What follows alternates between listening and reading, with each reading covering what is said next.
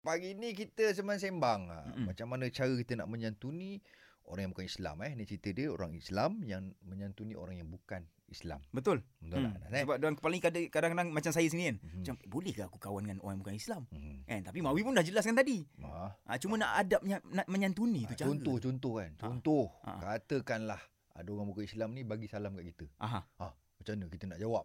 boleh ke? Ha, itulah dia. Ha. Kau kau jangan jawab. Okey okey. Ha, Alright. sebab kita ada bersama Ustaz Syed Syahrizan Syed Muhammad. Assalamualaikum Ustaz. Waalaikumsalam warahmatullahi wabarakatuh. Ulama. Ini ikon Ah. Ustaz Fit ni. Pagi-pagi Hai. jogging. Kan?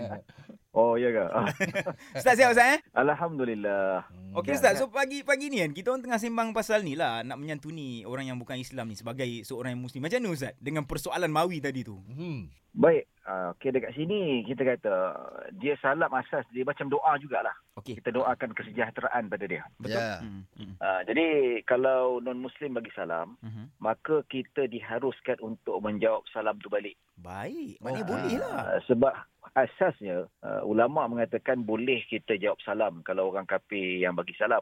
Mhm. Okey. dan jawab salam tu seolah-olah kita mendoakan dia kesejahteraan lah selamat Ya, Hmm. sejahtera jadi berbalik pada hukum uh, mendoakan non muslim dibolehkan Okey. uh, okey. kecuali non muslim yang sudah meninggal dunia kita tak boleh doakan pengampunan untuk dia itu Oh. jelas dalam al-Quran Allah larang selagi mana dia hidup Mhm. uh, kita nak doakan dia sihat Mhm. nak doakan dia sejahtera Mhm. uh, macam je waalaikumsalam Mhm. uh, walaupun dia tak faham tapi hakikatnya kita doakan dia kesejahteraan Mhm. Hmm. Uh, dan selagi mana dia ni orang kafir yang baik dengan kita Yes. Hmm. uh, tidak apa memusuhi kita tak Ya. memusuhi agama kita Ha. dan negara maka dia berhak untuk mendapat jawapan salam daripada kita Hmm. Betul. dari segi sudut hukum ulama uh, mengatakan hukumnya diharuskan, Diharuskan. tidak Hmm. menjadi masalah Mhm. uh, Saya pernah Ah. Hmm. dengar, ni dah lama lah saya dengar kan. Mhm.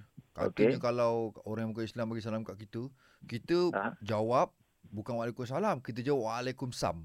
Ha, Ustaz ha. pernah dengar Ah. benda tu?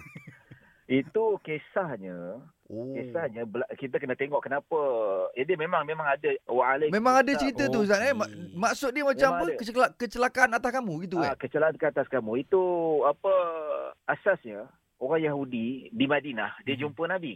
Ah. Dia jumpa Nabi, dia Hmm. tak kata assalamualaikum. Dia Eh. kata pada Nabi assalamualaikum. Oh. Celakalah ke atas kamu. Oh, Mereka dia menghina yang Nabi. cakap macam itu dulu. Ah, itu dalam Bukhari dan Muslim Dia dan menukar. Nabi jawab balik waalaikum.